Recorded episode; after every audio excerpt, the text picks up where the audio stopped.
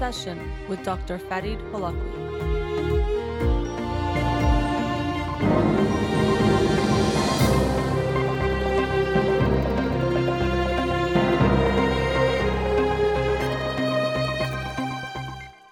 Good evening and welcome to In Session. I'm your host, Dr. Farid Holakouee, and I'll be with you for the next hour here on Radio Hamra. Studio number to call in 310 441 0555. I'm a licensed clinical psychologist, so you can call in with any questions related to clinical psychology, including any emotional or psychological issues, parenting issues, and relationship issues as well. You can also follow me on Twitter or Instagram or like my page on Facebook to get updates on the show or suggest topics or books for the program. And the shows are uploaded at the end of each week to my SoundCloud page and podcast on iTunes. Again, our studio number 310 441 0555. Before I get into the book of the week from the past week, the book of the week for this week, um, get ready because I can't say one of the words in the title, but it is Everything is Effed and that's the F word. A book about hope by Mark Manson. Uh, I read his book last year, the the subtle art of not giving a blank, also the F word there. So it seems like that is a theme in his titles. Uh, but I did find that book interesting, the subtle art of not giving a blank, um, and this one also interesting title. Everything is effed. A book about hope, kind of funny, but I think uh, there is already, to me, an interesting theme there that sometimes when we recognize how things are, accept the reality that things are not good and sometimes they're not going to be good or even going to be bad, it actually can allow us to be more hopeful uh, when we let go of those expectations that things always need to be good. So, those are my own thoughts. I haven't started the book yet to see what he's going to say, but looking forward to reading that and uh, discussing it on next Monday's show. The book of the week from this past week um, made me feel a little bit uh, confused at times. I was going to use mind effed uh, sometimes because it's a very complex book called How to Create a Mind The Secret of Human Thought Revealed by Ray Kurzweil. And it's actually funny, I was with my brother Parham this weekend and I had this book, and I'd forgotten that he had actually mentioned this book to me a few, maybe it was maybe a few months ago. I can't remember exactly when. Um, actually, I guess I didn't remember it at all. But he reminded me that he mentioned this book by Ray Kurzweil, who is someone actually who um, has been incredibly good at predicting how lots of things will advance, but especially things related to technology, uh, computers, those kinds of things. He has made lots of very uh, accurate predictions going back to the 80s and 90s in books that he has written. And so in this book, he discusses his understanding.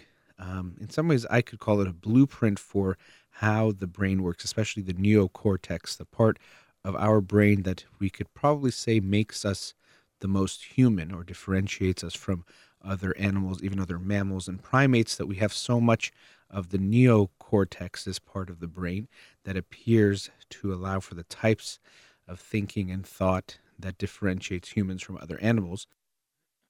And he shares his perspective on how that system works, which is a pattern recognition system. And now, a lot of this book, to be honest, was very confusing or complicated uh, for me. Uh, he talks a lot about things in a computer science type of a language at times. Not to say he doesn't write in a way that could be understood, but it was pretty complex. Um, and so I won't even get into exactly how he explains that the brain works, but he shares, and I'm looking at some diagrams even of how he thinks the brain is working uh, using pattern recognition, and that we have something like 300 million different pattern recognizers in the brain. And what can make the neocortex of humans so powerful is that all 300 million of them can potentially be activated or can work at the same time. But um, he discusses different ways that we can try to understand the brain better, but also comparing this or using discussions related to artificial intelligence and computers and how trying to build an artificial intelligence or a computer that is like the human brain will also help us understand how the human brain works better and even how things like speech recognition which really is quite fascinating because i know when I was a kid, maybe not a kid, teenager, started hearing things about speech recognition, or it became very, uh, you know, it was used in a very like you can say archaic now because it was so bad back then, trying to recognize speech or trying to uh, read or understand what people were saying. But now we see with things like Siri um, and other speech recognition technologies that people use, it can do quite well, not only in re- understanding, but responding very well. So it's pretty incredible how fast things have advanced. And that's something he talks about in this book, too, that we, uh, as humans, we tend to think of things in a linear way because that's how most of our world has worked always. So when we think of even advancements in technology, we tend to think linearly, but actually things like technology uh, tend to advance exponentially. It's not a linear growth. And that's why he says he's been so good at making predictions because he understands that exponential growth better than most who tend to think of it in a more linear fashion. Um, so there's discussions on how the brain works that are quite interesting in his understanding of what he thinks uh, makes sense and how we can try to make a computer like a brain. And that itself is controversial. Some people say we can never do that. Um, he thinks that we can, and he shares his arguments for why that is. Um, that we can have that enough computing power and and the same type of system that operates in the brain. And I think I can see where he's coming from based on what we have been able to accomplish so far. I do wonder about things like emotional things. He does include that a little bit, but for me, especially as a psychologist, I think what is incredible is um, the emotional connections that we can make. So a lot of the computers, and as far as I know, he talks about actually Watson, which was made by IBM, which was a computer program that could beat two of the best Jeopardy players um, on the show Jeopardy by responding faster than them and beating them at that game, uh, which is quite remarkable. But I do wonder things like emotional intelligence, empathy, uh, connecting in that way.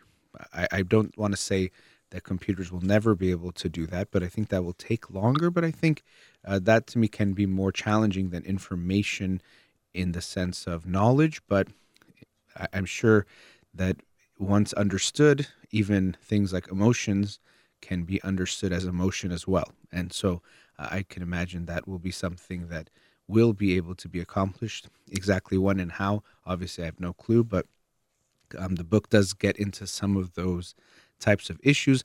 And later in the book, it, it gets into some more philosophical discussions, which I thought were quite interesting. One on the concept of consciousness, which um, even what is consciousness is not something that is agreed upon. You know, we talk about the unconscious versus conscious, or if we say that someone was unconscious, we have some understanding of that, but to define that isn't so clear. Sometimes it, it appears to be a level of awareness. So when we say someone was unconscious, we mean they weren't aware, they weren't aware of themselves, they couldn't respond, they're not going to have any memory of what happened. And that's one way of looking at consciousness.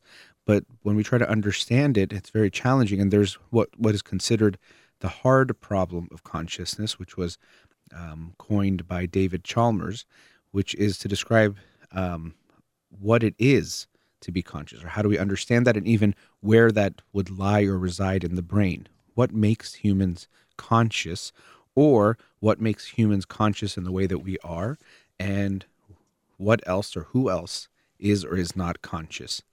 I like the understanding. I think also Antonio Damasio talks about it this way that all animals, or even before that, even things like bacteria, might be described as having a type of consciousness. And so they have a consciousness that might be different from ours, but it's consciousness nonetheless. And so what we experience as humans is our unique type of consciousness, and maybe in a type of egocentric type of way or human centric way. We think that it's more advanced or the most advanced, but that all creatures can have a type of consciousness. When we look at a dog and the way it responds, we might think, well, it's just responding and it's out of instinct. But to me, there is some type of consciousness or awareness that they're experiencing. But it's so hard to talk about these things because we're understanding it with our own brain, and with our own perspective, that human centric perspective. So we don't know what a dog is feeling when the dog looks scared to me or looks happy to me. That's how I'm interpreting it. Um, and it's hard to know what that experience is like to know is it really that or is it some completely different experience and then and he talks about this in the book this in the book we don't even know what other humans are really experiencing. He talks about um, the color red. And so right now I'm in the studio here with Amir and the table is red. And so we might be both looking at this table and thinking that's a red table. And he might say it's a red table. But what I see, I don't know if that's what he sees. A quality that, that quality of the experience is something that we can't really know, even human to human, let alone human to dog or trying to understand other beings and their consciousness. And so it's tough when we have these conversations. And sometimes I think we can try to understand it better and we can have these discussions knowing that we won't really be able to solve them in the sense of knowing for sure. But I don't think that I don't think that means that we shouldn't try to understand them better and that maybe there can't be research that could better understand this. As we understand the brain better, maybe we'll understand consciousness better, what it is, and how it might be created in the brain if it's something at all. Um, so I thought that was interesting, some of those discussions of consciousness, and he ties that into uh, looking at if we were able to make intelligent beings, if you want to call them robots or artificial intelligence, that was looking very human. And it reminded me of the show. I only really saw the first season, Westworld, which was on HBO recently, um, where they had these robots that looked indistinguishable to humans and had very phys- human looking, and of course the actors were actual humans. So, but they were very human looking, uh, physically in all ways, and even in how they responded and their emotions, they were very human like. And then so you do have these weird thoughts of like, well, should we care about this robot? It makes us care. If you see it get sad it's going to elicit empathy from you but then you wonder well should i care? And you see this in the in the show where they would sometimes abuse them in horrible ways kill them rape them do whatever they wanted with them because they're like well they're just robots. But then you wonder well should we care about them? Um, are they conscious if we're able to make them human like and if we were to give them essentially a human brain the brain like a human uh, in ai form would that mean they're conscious and um, Ray Kurzweil argues, or at least he says he thinks we will or he will um, feel that way and feel that humanness in them, and there's a consciousness uh, there. And it's it's a tough one to really understand. And as I said, I don't think there's a clear cut answer, um, but you can think for yourself about that. To me, this distinction of if something is conscious, and he talks about this, is if we should care about the thing or care if it gets hurt. If I rip a piece of paper in half, you don't care. But if I rip an animal, hopefully you will care, and I, won't do that. But if you rip a thing that we think is conscious or has feelings, we don't like that. But if we rip an inanimate object, or what we consider inanimate, most people won't care. Even something that could be living, like a plant, we won't respond the same way if someone tears celery in half uh, as if they did a living thing. Or again, I just caught myself there. Celery is a plant that is a alive before it's, I guess, taken out of the ground. Um, so, what we consider conscious or what is worthy of care or not being harmed is affected by how we look at these things. And, and to me, it's this mindset that I think we should have a kindness towards and compassion towards all things. And when you recognize the interconnectedness we have with the whole world, it makes it a lot harder for you to just want to destroy or hurt something just to hurt it or not to care about it. Whether it's, of course, another human or an animal or even things, there can be a way of looking at everything as interconnected, which makes you treat it with a respect or care and compassion. But uh, you know these things are very complicated, and so he also talks about identity and what makes us who we are, and that is also a very complex issue. And he talks about how if we were to um, replace parts of your brain by, let's say, artificial non biological um, substrates that are essentially the same, that have the same function, or maybe even function a little bit better, but keep you essentially the same. If we removed your whole brain and put essentially your brain enhanced, is it still you? And so, first, he has an example of if you were still alive and they made one like you, you'd probably feel like, no, this is me and that one is a copy of me, or that one is like a fake me. But then, if there wasn't that fake one and they just started to replace parts of your brain to essentially make you like that what you think of as a copy, you'd probably say, no, that is me. So what is it that makes you you? And it's not so clear. And he also talks about how the cells in our body are constantly changing. So, me who is sitting here today, none of the cells in my body were probably the cells that I had a year ago, or I don't know how long ago. Um, and so, because of that, really, what makes me me?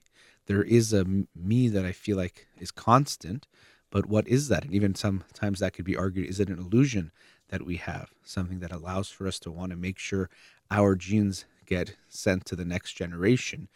That maybe this illusion of identity, of meanness, is not a real thing at all. It's very complicated and really interesting.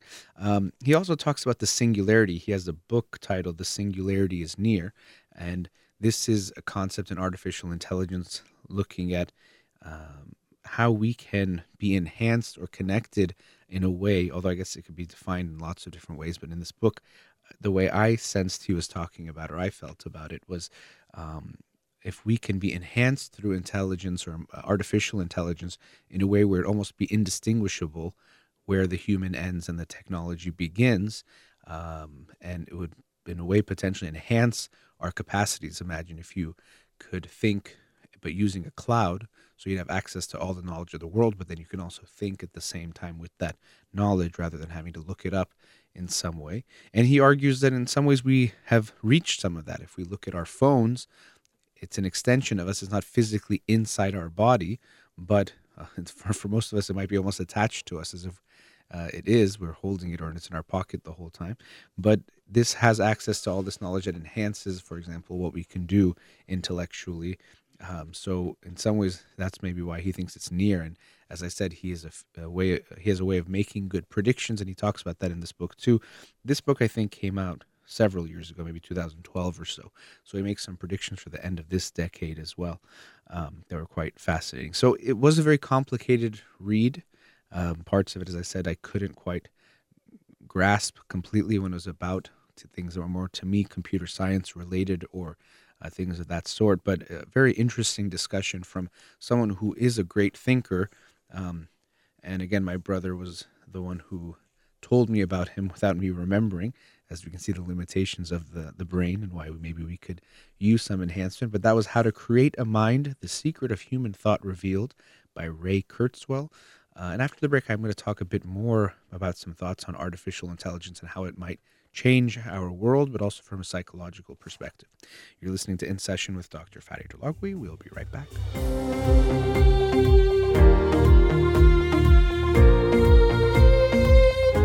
Welcome back.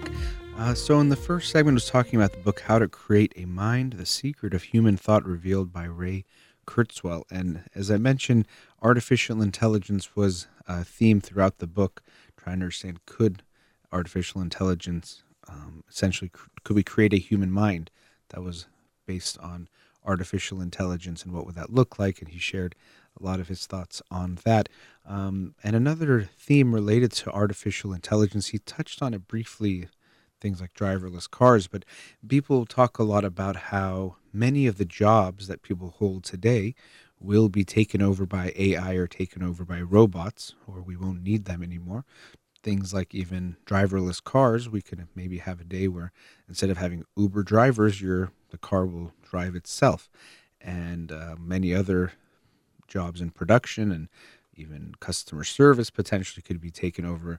Millions of jobs, uh, and I don't know the exact numbers. My brother Parham could give you much, much better uh, estimates on that, but nonetheless, we know that lots of jobs will be lost in that way or won't be needed anymore. Maybe I shouldn't say lost because they'll be taken care of. And this is going to create a lot of people who won't have jobs that are needed anymore. And there's sometimes a question of, well, what are these people going to do? what's going to happen. And so I wanted to share some of my thoughts about this. I think it's a obviously a very complicated situation with so many moving parts that it's hard to predict what's going to happen. But some thoughts um, I had about that uh, relate to some of the factors that we take into account when we see a change like this. So, to begin with, um, I think looking at things historically, it's kind of interesting to me because we used to live, and uh, some people still do, thankfully, in a way where we had very close ties with one another, with the people in our family and the community or small community that we lived in. Things like hunter gatherer tribes. People spent a lot of time together, uh, focused on the relationship. They had to try to survive, and life could have been difficult, and as it still can be, but there might have been more at stake when it came to their survival and more work that had to be done. But there was more of a connection to one another. And then we saw the advancement of things like uh, agriculture and what we think of as advancements, but really what we saw was people got more focused on work um, and less focused on each other. And unfortunately, what this really was for most of history, and still is actually, is that many people were working a lot and breaking their backs, especially back then, literally, and even still to some degree, to make some people live very comfortably. So we had most people working a lot, and some people working or living very comfortably because of that, accumulating that wealth and that comfort. And as we've advanced, we still definitely have huge disparities in wealth and unfortunately, many people who don't have enough food and water and shelter and all of those things. But I think we're moving more towards the possibility where no one has to have a type of survivor anxiety. We still have a long way to go, both in resources, although maybe not so much in resources, but really how we distribute them in a way that everyone gets something. I know that could even sound like socialism when I talk about distributing or redistribution. But what I mean is uh, the notion that no one should starve to death, no one should die because they don't have health care or a certain type of health care or access to clean water. Uh, I think to me these are human rights issues, and even it's in the United Nations Declaration of Human Rights that everyone should have access to these types of things. And to me, this makes complete sense that everyone should have rights and access to these things. No one should be dying from lack of food when we have enough food. No one should be dying from lack of water when we have enough. And it's up to us to make this happen. I think also with the advancement of technology, this will become easier. And as it does so, that can be a very good thing. And so, what I see happening is that we're moving away from, um, we have moved away from the hunter gatherer small tribe and we were focused on relationships and then work became the focus. Because what I f- hear and even i felt it myself when you think okay we won't need people to work as much or people might have two hour three hour work days um, is that well what are people going to do? And almost there's this feeling that people are going to be uh, almost lazy or have nothing to do. But what i think is going to happen is we're going to start to value relationships even more again um, that people can spend more time together and, and, that families can spend more time together. People can be more connected to one another. Children will have more access to their parents. They'll get to spend more time with mom and dad, or dad and dad, and mom and mom, but they'll have more access to their parents and their families that we won't have to be so deprived as we are today, where the obsession is with work, that we think, well, no, well, people have to spend you know eight ten hours a day working away from their family to make the money and we think that this is the way it has to be but really it doesn't have to be that way. If we can work less and still have enough i think that would be great and then spend more time connecting with one another. And so technology to me has done this interesting thing where because of it we became more disconnected with the advancements of agriculture and then things like factory work and even work today and corporate work and all those types of things, it made us more disconnected. And then also with the advent of things like telephones and our cell phones, cell phones have made us much more disconnected. I talk about it on the show a lot that doesn't have to. I think we have to each ask ourselves, am I using my phone? Am I using technology in general as a device to create connection or disconnection? I think for the majority of people, it creates disconnection both from themselves, because we use our phone as a distraction to not feel our feelings and not think our thoughts because they can be uncomfortable, and also to disconnect us from others. Um, people are around others, they're on their phone. I'm guilty of that. Um, people don't uh, communicate with each other, they, even their kids, their loved ones, husbands, wives. They are not as connected as they can be because of their phones. Now, the phone can also connect you. You might uh, want to talk to someone who's halfway across the world in Europe, and you can use FaceTime to talk to someone there where you really couldn't connect to them. Or you can talk to someone who's even down the street, but You wouldn't be able to talk to them without the technology if you can't walk over to one another. One another. So technology can be used to connect, but unfortunately, I see that we've used it to disconnect. But what can happen is if with AI and the advancements of things like robots that can do lots of the work that people are doing, it might allow us to work less and then create the possibility where we can connect more again.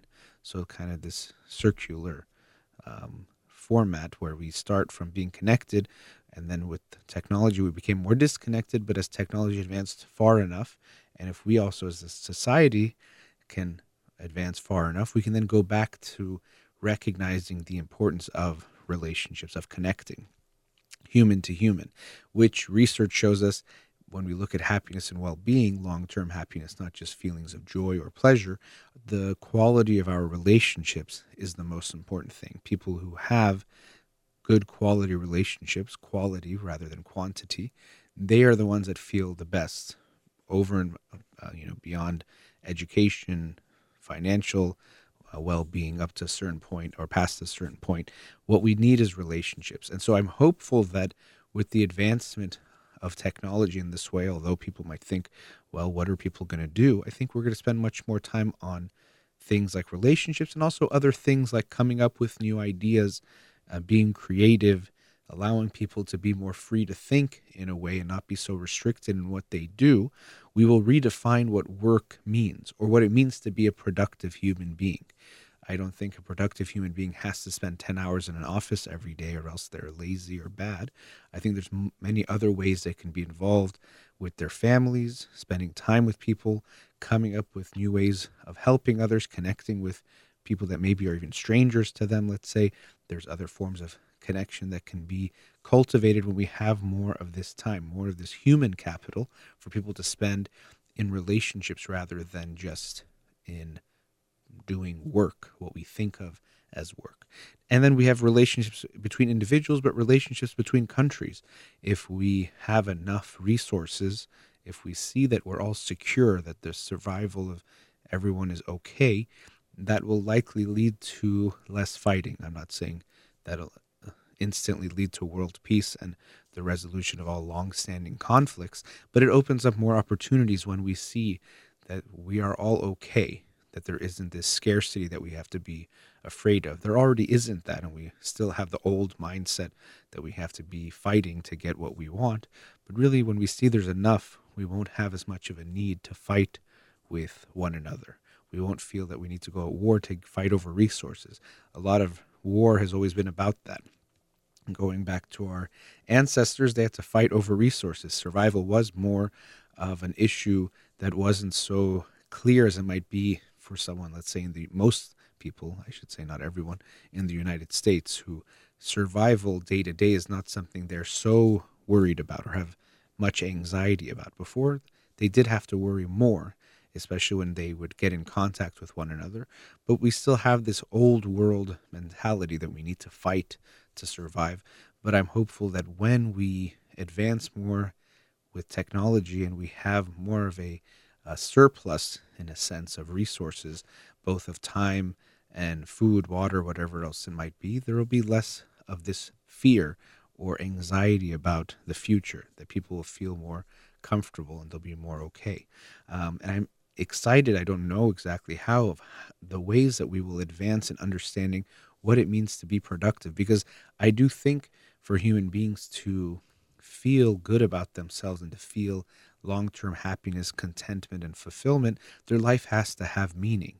So uh, I'm not, and I'm not thinking that the advancement will be that everyone does nothing, although leisure and those things are not nothing. It can be very enjoyable and we can connect to one another, but that there will be new ways of being productive, or we will do more of some of the things that we already do when it comes to relationships, family relationships, friend relationships, um, connecting with one another, that there will be new ways of being productive, that I think we will realize we will lose some of this mindset that we have now that if someone doesn't work a lot they uh, and work in the specific way we do it now they're bad or lazy and i think for a lot of people they might even resist this especially i've seen this with older generations always, not the current one, but always the previous generation. Sometimes if they went through something, they think, well, the next generation should too.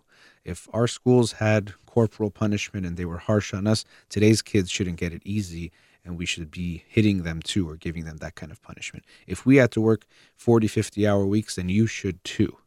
I don't agree with this mentality. If you think something was happening that wasn't good, you shouldn't want for more people to have it somehow to justify what you went through or to make it okay. If I went to some place and they beat me, I don't think it's fair or good for me even to think, well, the next people that go there, I hope they get beat too. Actually, if I think it was wrong, I should fight against what happens there to bring about justice there so those people don't get hurt. But so I think some people will resist this movement towards, let's say, less work hours in the way that we work now because they think somehow it's going to lead to the degradation of people or that people will be lazy or um, soft. But I don't think that has to be the case. I think we can recognize the value in other things and that we have become attached to this mindset that work has to look a certain way. That if you don't work a certain number of hours, you're lazy and useless and all these other bad things. But that it's actually quite different. That we were valuing the wrong things. We had the wrong mindset for a father to be home with his child for several months um, when the child is born, and even more than that, is not him being lazy or weak. It's actually the best way he can probably spend his time. The best thing he can do is to create that connection, both for himself, but also especially for his son or daughter, that new generation. And so we will start to value things differently. And I think the advent and the advancements of AI and robots and things that will quote unquote replace humans in the work they're doing, it'll replace some of the work that um, it's okay to be replaced and we'll find other ways to be productive. For some reason, the analogy came to my mind that sometimes people will say if you have a child and you ask for help, ask them to do more things around the house, for example, cooking and cleaning, but you interact with your child more. Don't pass on that child care, don't pass that relationship part over, pass the other duties over. So, similarly, I think we're going to do that with the advancement of AI. I hope that we pass over some of the work, the things that have to get taken care of as far as tasks, but then we'll invest more of our time, energy, resources in relationships and connecting to one another, and especially connecting to families and loved ones um, as well. So, just some thoughts on AI. Uh, it's interesting to sometimes speculate about these things, but also they make, make us aware of some assumptions that we might have that we might not be aware of. All right, let's go into our last commercial break. Studio number 310 441 0555. We'll be right back.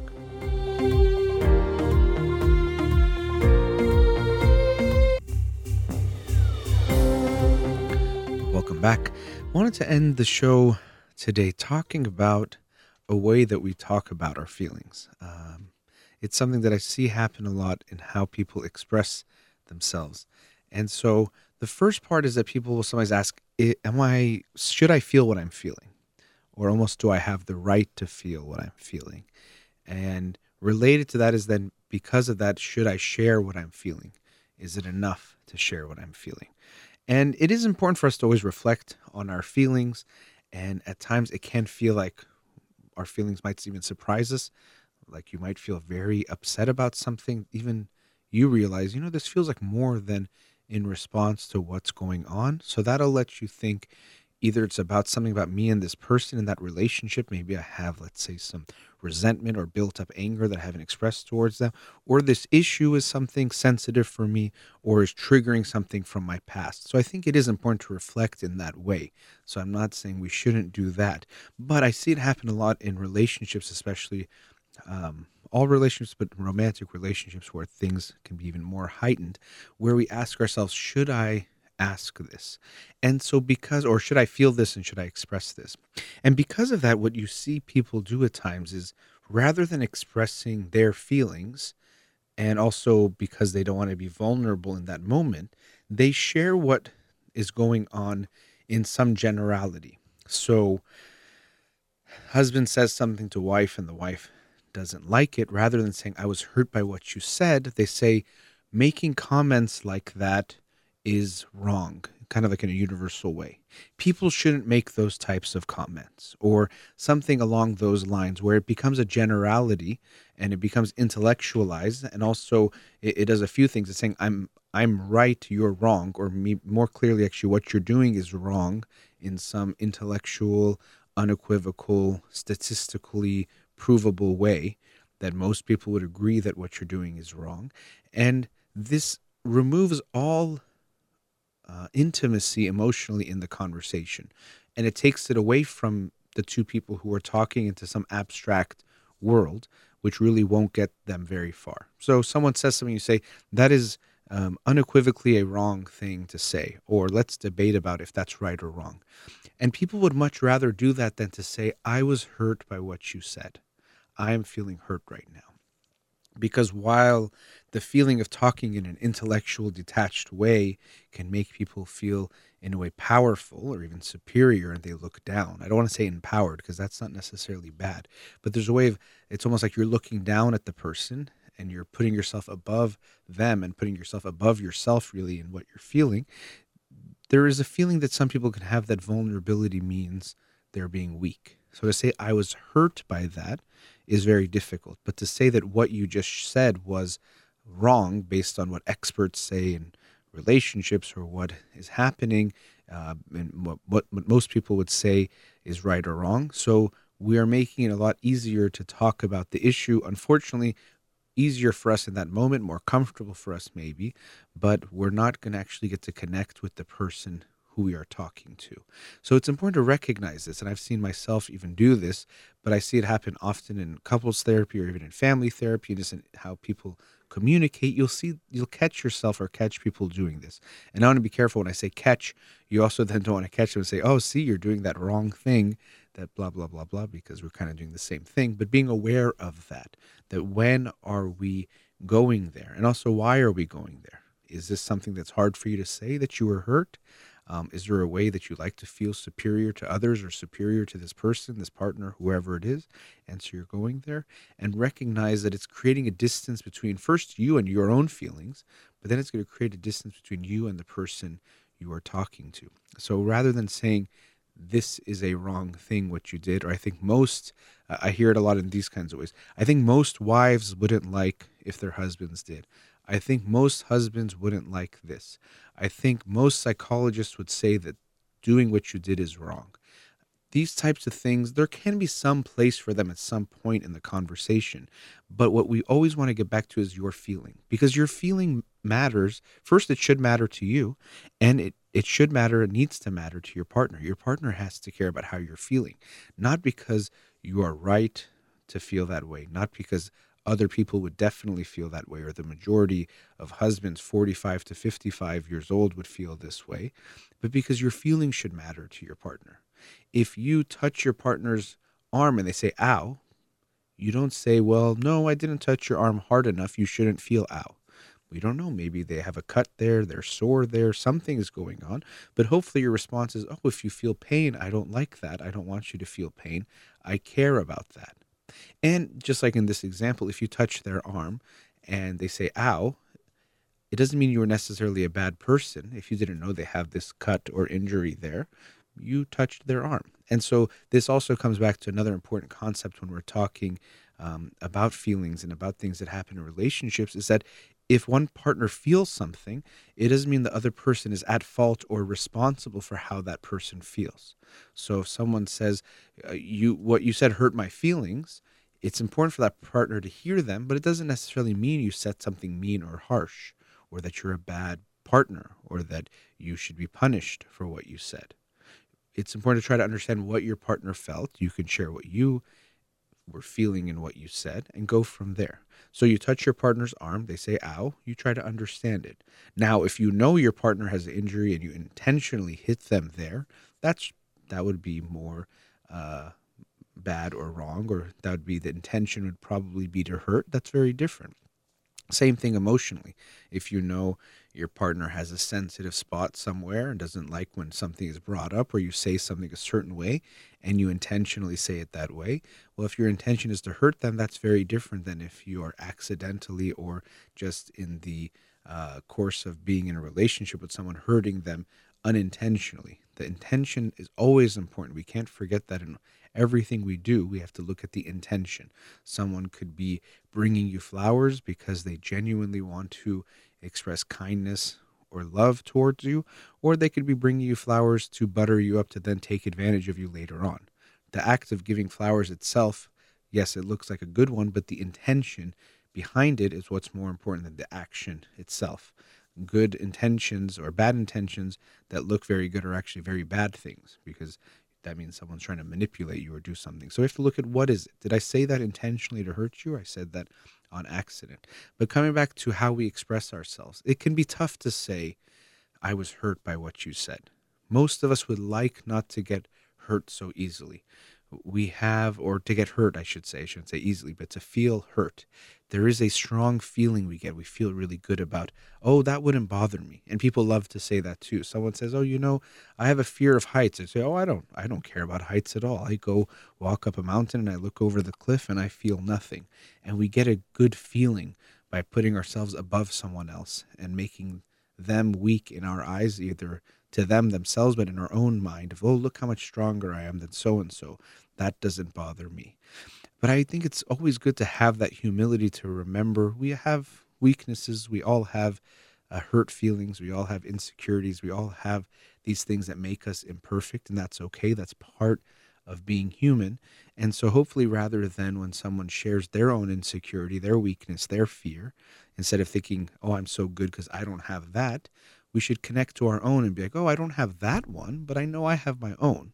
So if they're afraid of heights and I'm not, I know, and I can speak personally for myself, I don't like uh, when I get a shot where you give blood. That for me is something that creates a lightheaded feeling and I don't feel very good. So I have that feeling. I might not have the one that they have, but I can connect to that.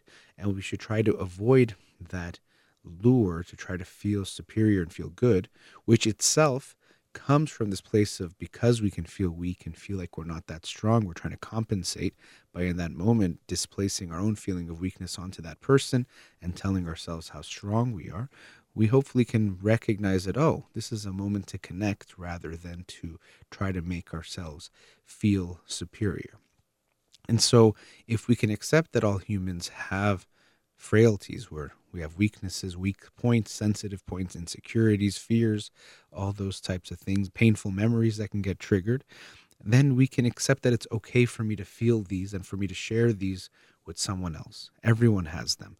Um, if someone tells me they have no weaknesses, then that just tells me you're they're a very self unaware person. They lack self awareness because they don't know where their own weaknesses are. And so sometimes people think it's good to say you don't have any issues. So if you're dating someone and someone says, "Oh, I don't have any psychological illnesses, issues, just anything at all. Psychologically, I'm perfect." That to me is the scariest person to date and start a relationship with because that just means they're unaware. It doesn't mean they don't have any issues.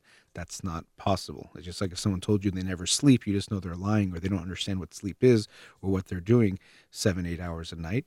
Um, but you don't think they're invincible. But we sometimes think we should be or we need to be.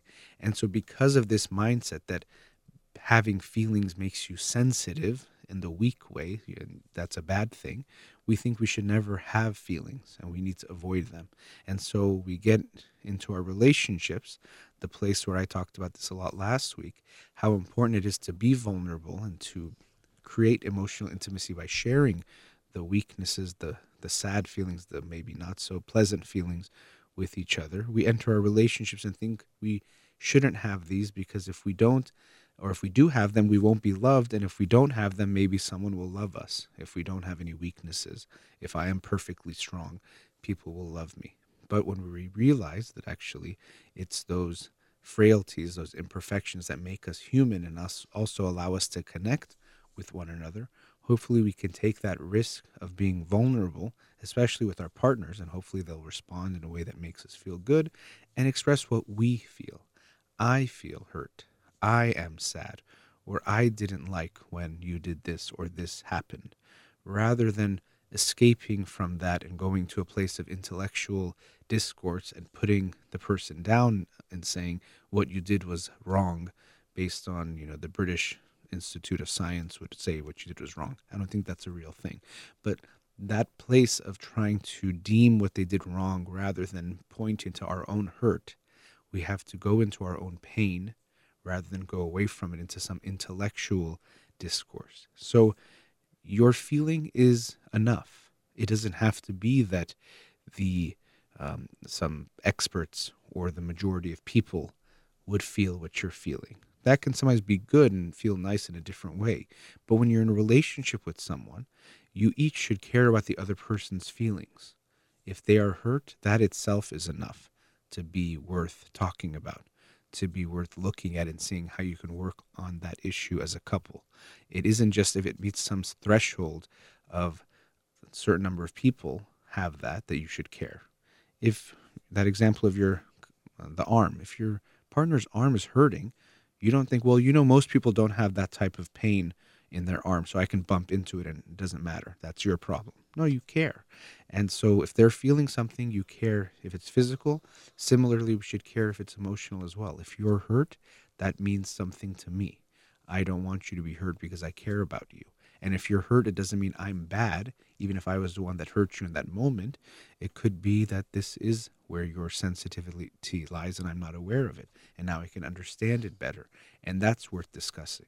So if we leave the realm of who's right, who's wrong, who's good, who's bad, who's strong, who's weak, and just be two humans who are communicating with one another, we open up a lot of possibilities and opportunities to connect rather than to disconnect and rather to try to prove who's better or worse, who's smarter or who's more dumb in a given situation. And so if you see yourself or see someone else doing this, try to be aware of that.